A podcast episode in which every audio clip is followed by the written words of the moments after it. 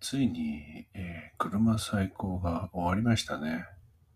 いや、あのー7月1ヶ月間、あのー会場開催とオンラインオーダーで、えー開催し続けてきましたけども、えーいろんな形で、えご参加いただいた皆さん、そして、あのね、結構あの、告知に協力してくださったあのメディアも、えいくつかあったりして、えードライブスルーとか、カーシティガイドとか、ノルジャーナルさんとか、えー皆さんね、あの、本当にありがとうございました。おかげさまでね、多分、まあちょっと数はそんなに、あの、過去の開催とね、比較してないんでちょっとわかるんですけど、結構いい盛り上がり方を、えー今年はしたんじゃないかなと思いますね。まあなんかあの会場開催なんかに関してはやっぱりこう、去年まではね、その、やっぱこうコロナ禍の影響やっぱあったんだなって、あんまり僕は自覚してなかったんだけど、なんか、今年、その、やっぱね、ちょっとなんかその意識が変わったじゃないですか。で、やっぱそれで、なんかお客さんの動向みたいのは、うん。まあなんか、去年までよりも、去年までと比べると、なんかこうスムーズなものになったんだなっていうのを実感した、えー7月の、えー車最高でした。あのーまだね、えーオンラインオーダーのでいただいたご注文の絵はね、まだお送りできてない。前半のはね、前半のうちにご注文いただいたものは結構ね、えっと、できてるんで、あとは送るだけなんですけども、後半に関してはこれから、えー、イラストレーターの中村るいくんが書いてくれてっていう段階なので、もうちょっと、えーお時間いただきます。えーね、まあ、あの、届くのを、ぜひ、えー、ちょっとお時間いただきますけど、お楽しみいただけたらと思います。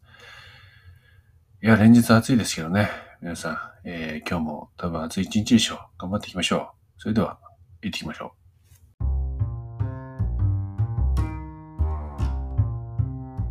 ラジオ、内田号の一周回って、それ詩じゃん。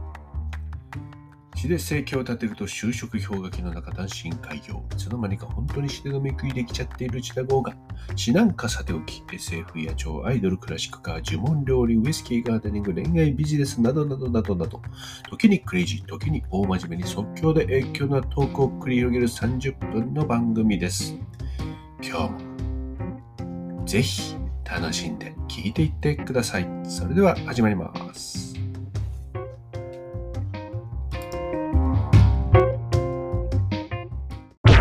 えー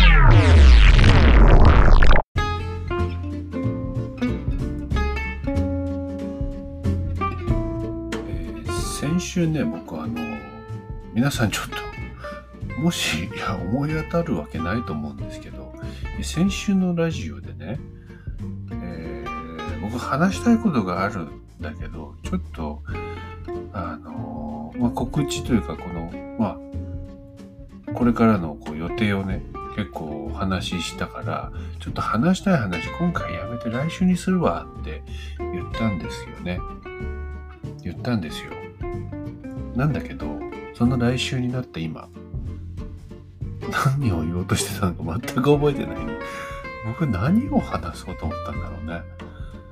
全くね、思い出せないんですよ。なんで誰か知ってます 知って、知ってますか？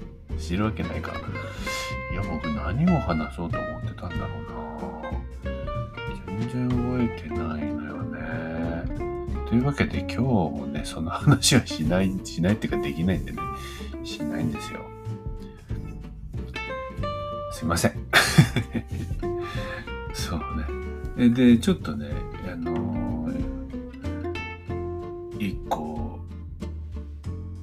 あ、ちょっとこの、この、この話する前にちょっとこっち話すか。いやね。で、これどうでもいい話なんですけど、あの、僕はあの、こだわりがない人間だっていうのは結構このラジオで、えー言ってきたんですけど、こだわってないんだけど、ま、当たり前だと思っているんだけど、ま、当たり前だと思ってるのがもうこだわりなのかもしれませんが、時々ね、あの、まあ、こう見ず知らずのこの会社とかからですね、営業のメールが届くわけですよ。まあ多分皆さんもね、届くと思います。あれ、どうやってんだろうね。ちゃんと、えー、書いてるのか、なんか、なんかね、そういう例文みたいなのがあって、パパッとこう、コピペしてやってるのかちょっとわからないですけど、あるいは今だと AI とかでやってるんですかね。わかんないけども、まあ、それがよく届くんですけど、なんかね、最近届くメ、俺本当に書いてる、人間が書いてんだったら、こいつ、大丈夫かっていう文章なんですよ。あの、でまあいっぱいあるんだけど、最近なんか、はぁと思ったのは、あの、メールの始まりがですね、えー、会ったことないでしょ面識もない。だ、なんだかわからない会社からですよ。何々さん、名前、自分の名前書いてあって、いつもお世話になります。から始まるんですよね。どう思いますかね？これ聞いてる人、このラジオ聞いてる人で今、いつもお世話になりますって始まるメールがあったとして、別に違和感を感じないかなどうなんだろう？僕はね、ものすごく感じちゃうんですよ。これは、なんか、まずね、まずですよ。えー、僕はまず面識がない。その人。も僕に面識がないはず。僕が忘れてない限り。忘れてるか、忘れてない限りね。まあその可能性も今日はあるんだけど、でもあれはないね。忘れてしや面識はない。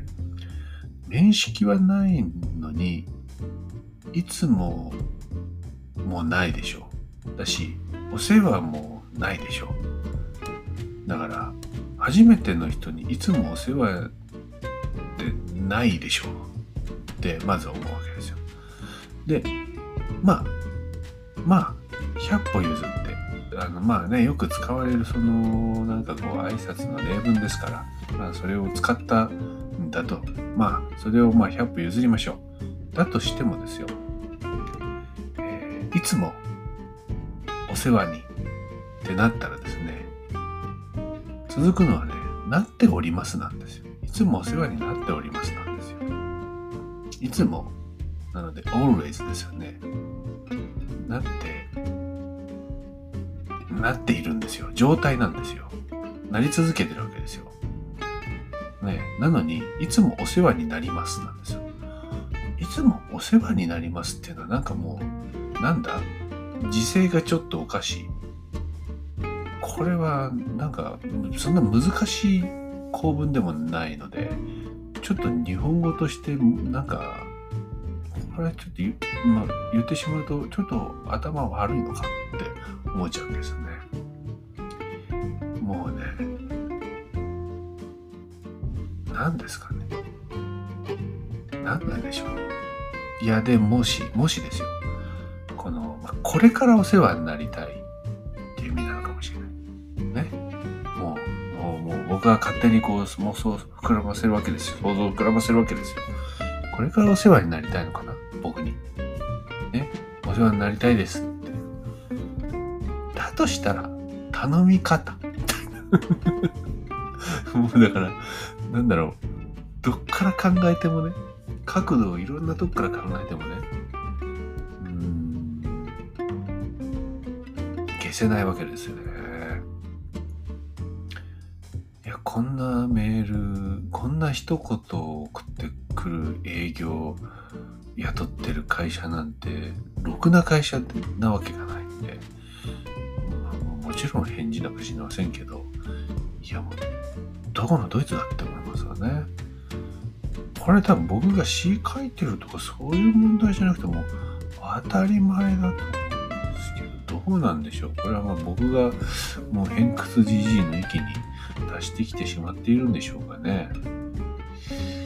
いや、まあそういうね、ちょっとこういう、まあ多分ね、僕これね、もっといろいろネタはあるんですけど、これをね、どんどん言うとね、多分やっぱりこう偏屈なおじさんになってきちゃうので、あの、この辺で止めときますけど、どうだろうなんかこう、ね、あの、もしわかるわかるっていう人いたら、あの、ぜひ、あの、お便りください。あるいは、いやいや、王さん、それはですね、こうこうこういうことがありまして、なんかちょっとこの、反論じゃないですけど、ちょっと提案をね、してもくれる人もいたら、えー、それもお便りで寄せていただけたらすごく嬉しいです。あの、ちょっと、お互い、あの、あれでしょう。成長しましょう。ね。はい、お願いします。で、じゃあ、そんなお便り、次、えー、届いてるの読みたいなと思うんですけど、えー、ラジオネーム、ヘンさん。あ、またヘンさんですね。ありがとうございます。ありがとうございます。えー、いつも楽しんで聞いてきます。ほら、ほら、おかしいの、これ。いつも楽しんで聞いてきます。いやー、変でしょ、これ。こういうことですよ。ヘンさん。これはね、おかしいですよ。いつも楽しんで聞いていますですね。まあ、多分これ書き、ただの書き間違いだったと思いますけど、いいんですよ。お便りぐらいだったらこんなもんでいいと思いますよ。会社の営業ではまずいですよ、これはね。もう一発で営業取れません、これは。気をつけましょう。お便りはいいです。いつも楽しんで聞いていますですね。えー、最近ハマっていることですが、モルックです。モルック。ゴーさんは知っていますか？いや、知らないですね。何ですか？モルック。フィンランド発祥のスポーツです。へえ。1から12の番号が書いている木の的に、木の棒を投げて倒すという遊びです。はい。倒れた本数が得点になります。はいはいはい。ビリヤードみたいに木の的は最初はまとまっていますが、固まってるのかな、一箇所。倒したらその場所に立て直すので、だんだん広がっていきます。あー、なるほど。なるほど。で、交互に投げ合って得点を増やしていきます。あ、対戦ね。そうね。本だけ倒した場合は、その的に書かれている番号が得点になります。はいはいはいはい。ああ、なるほど。得点がちょうど50になったら勝ちです。50オーバーすると25になってまた50です。ああ、なるほど。え、50ちょうどじゃなきゃいけないんだ。めんどくさ、あ、めんどくさって言っちゃった。めんどくさ。ええー、大変。文章にすると分かりにくいですが、結構楽しいです。興味のある人はぜひやってみてください。これやったことあるんだね、ヘンさん。へえ。買ったこと知ってんね。へえ。なんか、うん、でも、面白いかもね。へえ。へえ。モルック。モルックっていうのは何だ？新しいの？あ、で、ちょっと調べてみた。カレリア地方。フィンランドはカレリア地方の伝統的な、読めない。KYYKKA の上に点々2つあるやつ。キック、読めない。キキックとかなのかな。っていうゲームを元に開発されたスポーツ。ああ、なるほど。じゃあ伝統的な何かゲームがあって、それをさらにこう、スポーツにちょっと転化、てなんかね、あの、変えたものなんだね。うーん。へえ。なんだこれ。いやこれ知らなかったね。おスポーツか。スポーツって言ったらもうあれじゃん。もうすぐ終わりじゃないですか。いや、ちょうどね、いい話が来たけど、もうすぐあれでしょ？甲子園じゃないですか。夏が。夏の甲子園じゃないですか。なんか今年は強豪校が軒並み負けて、なんかちょっと違う表情になっているんだとか、ちょっとニュースで見ましたけど、ね。いや、実はね、多分今日本当にこの時間もあの届いてるんじゃないかな。久しぶり、1ヶ月ぶりかなメールレターを出しました。でね、メールレターに、あの、ちょうどね、野球の話書いたんですよ。っていうのは僕あのー、あれです。僕83年、まあ、82年の学年なんです。1982年の、えー、生まれの学年なんですけど、二つ上がですね、あの、かの平成の怪物、松坂大輔のが、あの、えー、春夏甲子園連覇をしたですね。その時僕高校1年生でですね、その様子を、えー、夏の涼しい冷房の効いた家で、ソファに寝っ転がりながら夏休み延々と見ていたわけですよ。やっぱり僕は野球って言ったら松坂大輔なんですよね。いや、なんか、そんな後ほら、ダルビッシュとか、なんだっけハンカチ王子、斎藤佑樹とか、バー君とかいろいろ出てきたけども、斎藤朗希とか、大谷さん、大谷、大谷さんとかね、いろいろ出てきたけども、やっぱり僕は、まあこういうのね、やっぱ世代なんでしょうね。松坂大輔ね。いやー、すごかったなーっていう話を書いたんですよ。まあ僕は松坂大輔よりも、ちょっと、ほら、ふてぶてしかったから、なんか、すごい、すごいな、すごい。すげえと思ったけど、すごいと同時にちょっとこう、腹立つじゃ立つなと思って、だから、あの、松坂大輔よりも、あの、もうそのメールレターにも書きましたけど、明徳義塾のね、エースで4番の寺本史郎っての大好きだったんですよ。あと、あれ、えっと、あー、名前で忘れちゃったよ。あの、鹿児島実業の杉内か。ね、杉内大好きだったんですよ。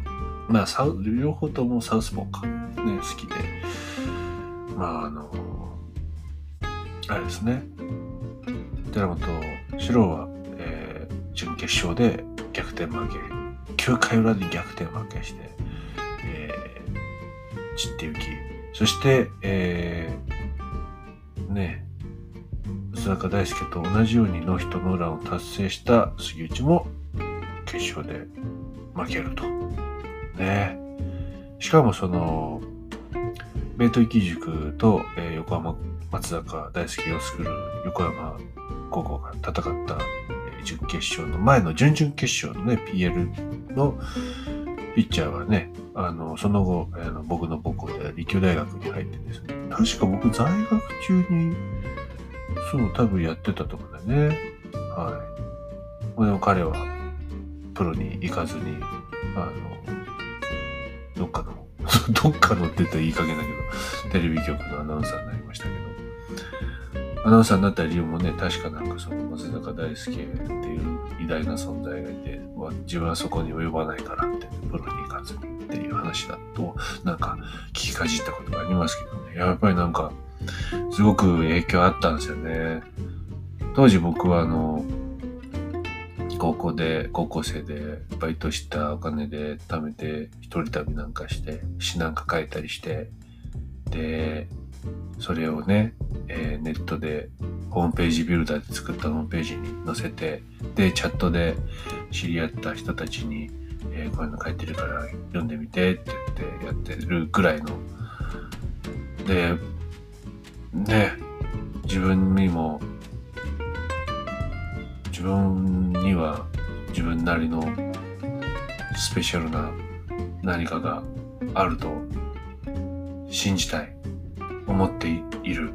これだって、俺だってできるんじゃないか。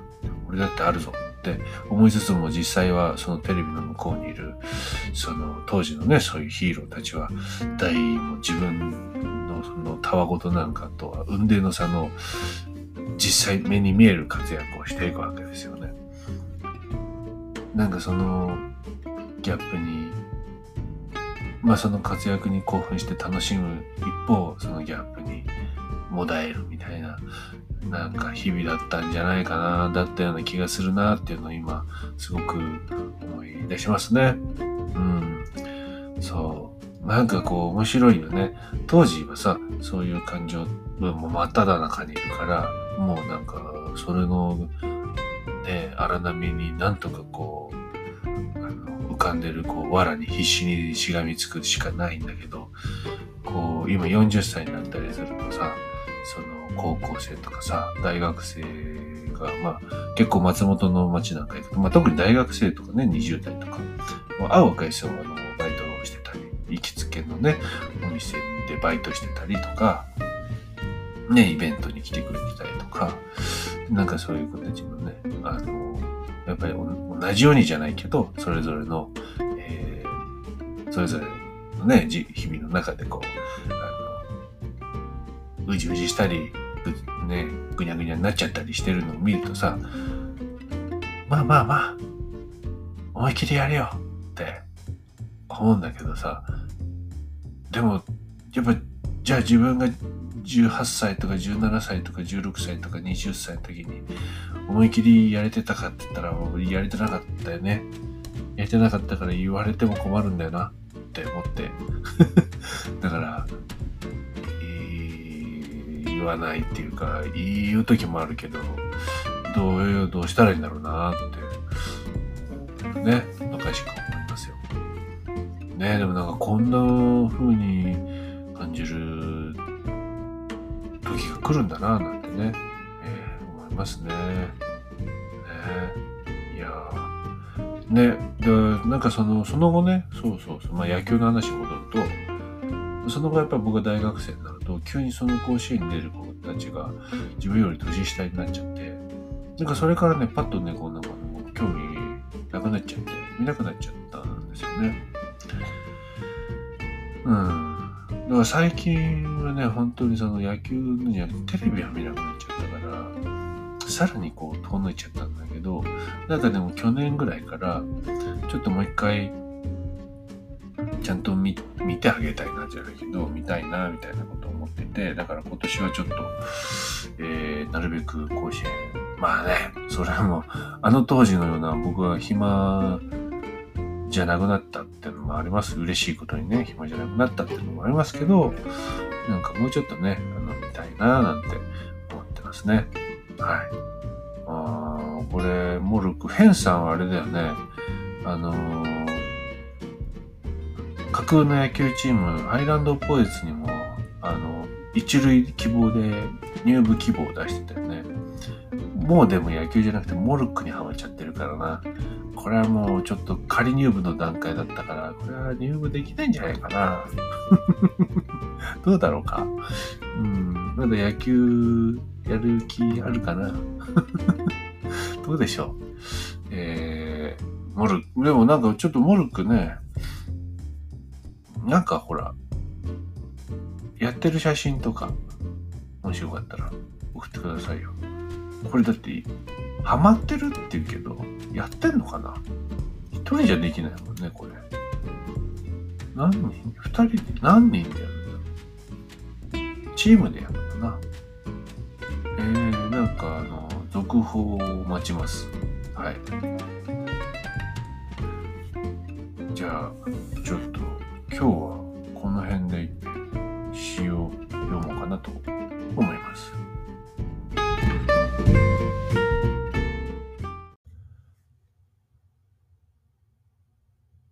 僕らはグラウンドにいる。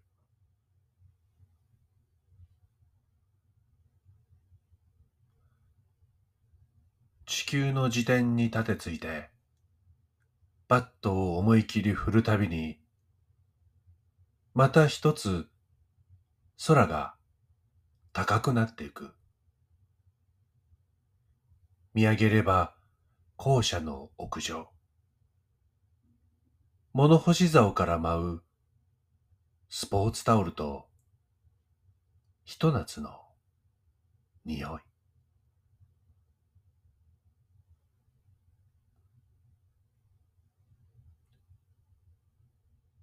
ストレートでもカーブでもとにかく腕を大きく振りかぶる。そしてそれからまっすぐ投げ下ろす。どう生きてきたかなんて今更価値はない。どう生きていきたいかだけだ。成層圏のバックネット裏で君が見てる。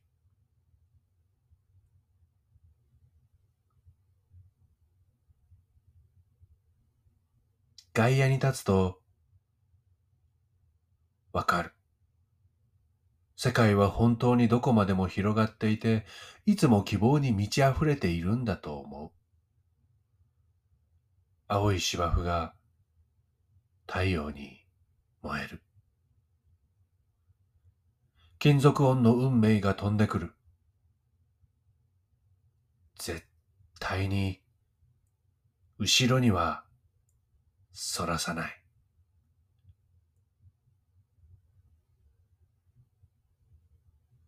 どうしたって汚れてく。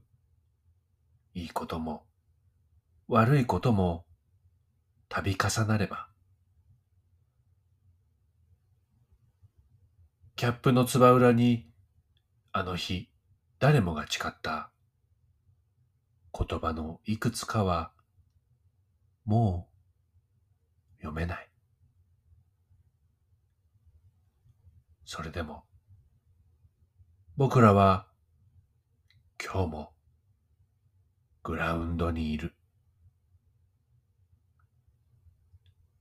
ユニフォームに一番星を刻んで。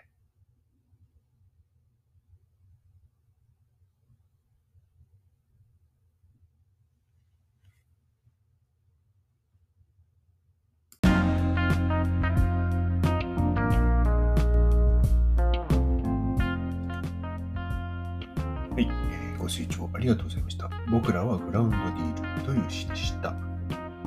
えー、これはですね、あの、7月の20、なんだっけ ?22 か 3? まあなんかその辺に書いたんですね。あの、詩の教室のね、生徒さんの第1号のね、栗田さん、名前出しちゃうけど、栗田さんのね、詩の教室があって、で、あの、まあ、普通普段は、あの、帰ってきてもらったやつを、あの、その日、あの、見せてもらって、で、ちょっと添削するっていうのかな。あのもっとこうしたら、こういう風な作品になるんじゃないかとかっていう提案を僕はしていくんですけど、えー、まあなんかさらにもう一個、こう、なんかこう、そのね、上というかなんだろうな、上達するためにというか、あの、ちょっと一緒に同じ時間で一つのテーマでそれぞれ詩を書く。詩を書くその時空間をあの共有する。同じ場所で、ね、横並びで、えー、創作をしてみる。それが何になるかちょっとわかんないんだけど、でもなんか、何かそこにヒントあるかもね、と思って、提案してやったんです。で、まあ、なんかちょっとこう、その、その時間に入る前に、なんかこう、世間話してる時に野球の話になって、じゃあちょっと野球テーマにもうすぐ甲子園もあるし、なんか野球テーマにちょっと書いてみる。で、栗田さんね、野球経験者だったので、僕は野球経験者じゃないんですけど、好きだってだけで。で、それで書いたんです。1時間に30分で書いたのかな、時間もなくてね。僕もさすがに1時間半ぐらいじゃ、1時間から1時間半の間じゃちょっとさすがに書けないかなって思ったんですけどね。うん、書けたんですね。書けましたね。書けちゃいましたね。書けちゃってね、あの、なんか、栗田さんにマウントを取ってしまって、申し訳ないなと思いつつ、なんかでもやっぱりその、その限られた時間で、絶対に、まあそこまでじゃないかも、うん、でもな、やっぱ絶対にこう、書き切るんだっていう、その、一点にこう、注ぐ、こう、パワーっていうのかな。うん、発、ね、そこに発動させるなんかエネルギーみたいなものの量、熱量みたいなのが、やっぱまだその、ね、詩書き始めて数年の人と、まあずっとこれをやってることで、やっぱりその辺ちょっと違うと。なんかそれをでも、この同じ空間でグッて書いてるのをね、その隣にこう感じながらというか、お互いのそういうこう熱量を感じながらやることによって、なんかこう、あの、引っ張り上げるって言ったらあれだけど、なんかこうグッとね、あの、もう一歩もう一歩と、あの、いけるんじゃないかなと思ってね、あの、今後もね、あの、やら、やれたらねっていう話になりました。まあでもね、結構疲れるんですよ。もうその終わった後の栗田さん、ほんと疲れた顔してましたからね。ね一人の、やっぱりこう、うん、難しいその詩を書くって、やっぱり結構一人の世界なので、そこで隣に人がいるっていうのもちょっと慣れないし、僕も慣れなかったし、だからちょっと無理かなと思ったんですけど、意外にできたっていう。うん。ね。っていう風に書かれた詩でした。まあなんかちょうどね、その、ベースボールキャップじゃないですけど、ハイランドポエツっていう学内系チームのキャップを作ったから、ちょうどなんかいいシーンだったから、これちょっとこのハイランドポエツのキャップのなんか、あの、オフィシャルな詩にしようかななんてちょっと思ってます。ね。はい。あちなみに、あの、この詩はですね、ちょっとあの、その創作裏話じゃないですけど、どんな風に書かれたかというとですね、まあ最初あの、その、なんかこう、こう、遠心力、その外へね、まあ、まあ何か物を振ろうとすると、どうしても外にこう、力が逃げていってしまうわけですよね。でもそれをなんとかこう自分の内側に、こう、もう引っ張っていかなきゃいけない。で、引っ張っていって、そのバットをバッと思い切り振るわけですね。で、その振った、その、一番いいポイントに投げられてきた球が当たれば、いい打球が出るわけですよ。多分ね。僕は野球知らないんで、勝手なこと言ってますけど。で、そのなんかバットをウェンって思い切り振る感じの、その映像がちょっと頭にあって、なんかバットを思い切り振るんです。ね。1連目の2行目でバットを思い切り振るたびにって書いて。でもそのバットを思い切り振るって、そのフレーズ別に対して全然面白くない。あんな当たり前だろうと。なよなよ振ってたら意味ないだから、バットは思い切り振るわけですよ。でもね、あの、その僕がその、さっき言ったね、遠心力をぐっとこう自分のこう体に巻きつけて、その向かってくるボールにぶつけていく、そのっていう、うんっていう力、長島茂雄みたいになっちゃいますけど、あの力のなんかこう、パワーを、なんて言ったら、こう、表現できるのかなっていうのをまず考えたんですね。パッと思い切り振る。パッと思い切るって、ぐーって、ぐーっと外にってかれる力を、なんとかこう自分の体の中にぎゅーっと押し込めてった先で、ボールが当たった後は、なんかね、バットを、なんて言うんだろう。今度こう、まあ、スローするわけじゃないですか。で、そのバットの先にはやっぱり空がある。バットを思い切り振ると、空がどんどん高くなっていく。うん、いいぞいいぞ。だからバットを思い切り振るたびに、また一つ空が高くなっていく。空なんか高くならない。空なんか変わらないですよ。だけど、その、バットを振ってるその選手、まあ、高校球児からしたら、高くなってるわけですね。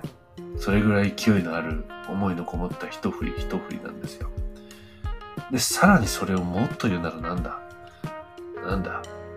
ああ、その地球はこっち側に回ってるけど、そっちと反対側にバット振ってる。ああ、じゃあ、地球の時点のとは反対に。いや、反対にじゃなんかまだ説明すぎる。なんだその、反対にっていうのはどういう、どういう感情だもっとワイルドな感情だから、なんだそれは。ああ、地球の時点に盾ついて。ああ、これいいかもしれない。じゃあ、地球の時点に盾ついて、バットを思い切り振るたびに、また一つ空が高くなっていく。ってなるわけですね。はい。で、こう空が高くなる。視線は空ですよね。で、空の向こう、空の手前には何があるか。ちょっとふっ、ちょっと冷静になると、空しか見えてなかったけど、その、その手前には、その高校の校舎があると。見上げれば。で、空だから一番近いのは校舎の屋上ですね。屋上といえば、まあ、物干し竿があったりして、そこにこう、マネージャーがなんかね、洗濯物干したりして、まあ、そうじゃないかもしれないけど、そんな可能性もあるわけですよ。だから、校舎の屋上。見上げれば校舎の屋上。物干し竿が。物干し竿。まああってどうするそこにはタオルとかかかってる。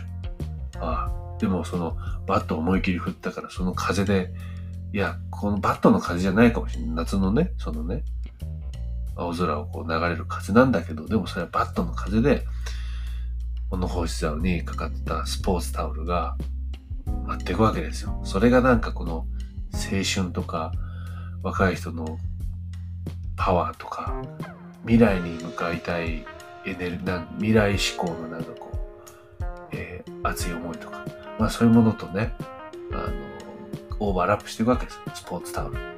スポーツタオルっていう言葉もなんか、いい、いい言葉だな。なんかいい響きだなと。これは言葉の響きなんかも、えー、考えてます。物干し竿から舞うスポーツタオル。と、ひと夏の匂い。ねこれ僕本当に自分で書いて、ああ、いい、いい、いいの来たと思ったんですね。物干し竿から舞うのはスポーツタオルなんだけど、物質はそうなんだけど、それスポーツタオル、まあ要は汗を拭いて洗ったけど、汗が染み込んでるわけですよね。あと、その青春の全てが染み込んでるわけですよ。で、それが風とともに物干し竿から舞うんですよ。そしたら、匂いが立つじゃないですか。それはどんな匂いか。これ最初夏の匂いって書いてたんですけど、いや違う、まだ弱い。夏の匂いじゃ、まだ生半可だぞ。なんだと夏の匂いだ。っていう風にできてくるんですね。地球の時点に立てついて、バットを思い切り振るたびに、また一つ空が高くなっていく。見上げれば、校舎の屋上。物干し竿から舞う。スポーツタオルとひと夏の匂い。ね。あのー、まあ、まあ詩人の数だけ詩人これが詩だっていうのがあるんでね。あの、これ僕が言うのが絶対正解ではないんですけど、僕は全ての行がで使われている言葉、えー、組み合わせ、フレーズ、リズム、そこから思い浮かべられるあの風景だったりストーリー、その全部が詩じゃないと詩とは呼べないと。厳密にはね。まあその講義、詩っていうのは自由なんで、まあこれはちょっとこうその辺抜いたやつ、これは本気のやつって、なんかそのグラデーションが僕あっていいと思うんですけど、でも究極目指すなら、やっぱりこう全部の言葉、全部の行、全部のフレーズ、なんかそのね、それが全部詩になっているっていう、それがやっぱり詩ないんじゃないかなと思っていて、まあこの一連目なんかも結構、でもね、難しい言葉は一切使ってなくて、なのに、すごく新鮮な、鮮度がすごく高い、えー、の言葉の塊になってるっていうのかな。まあ、こんな風にね、知ってるのね、書いていくんですって話を、えー、いたしました。ちょっと裏話でした。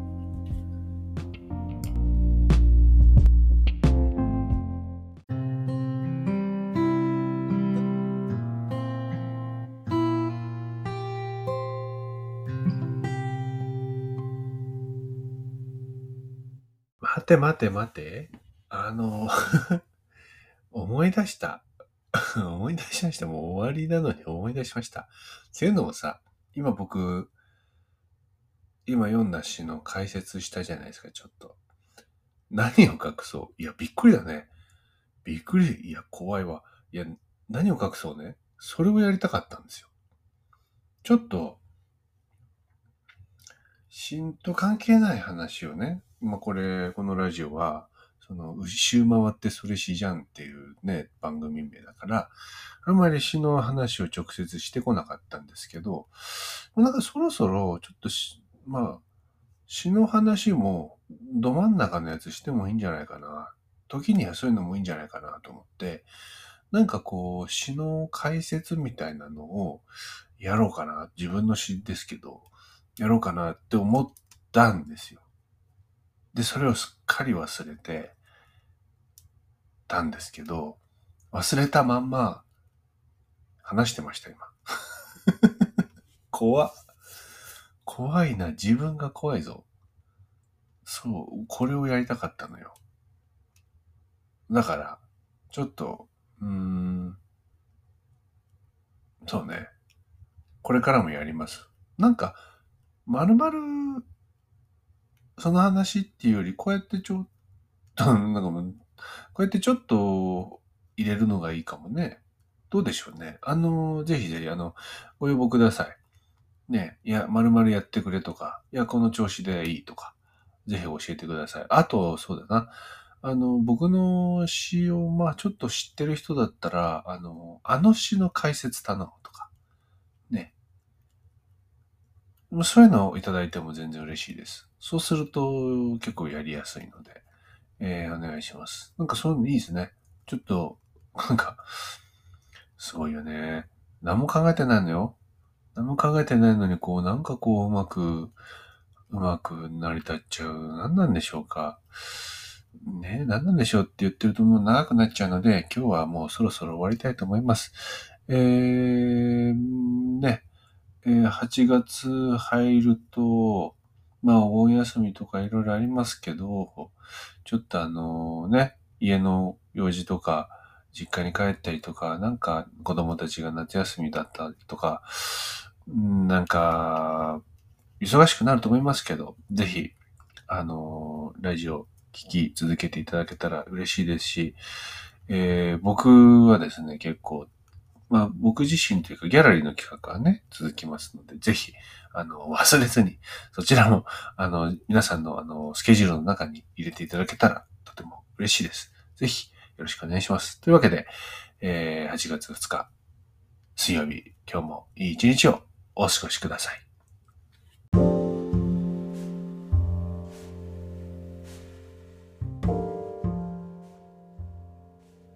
ラジオ内田剛の一周回ってそれしじゃん。See you again. Bye.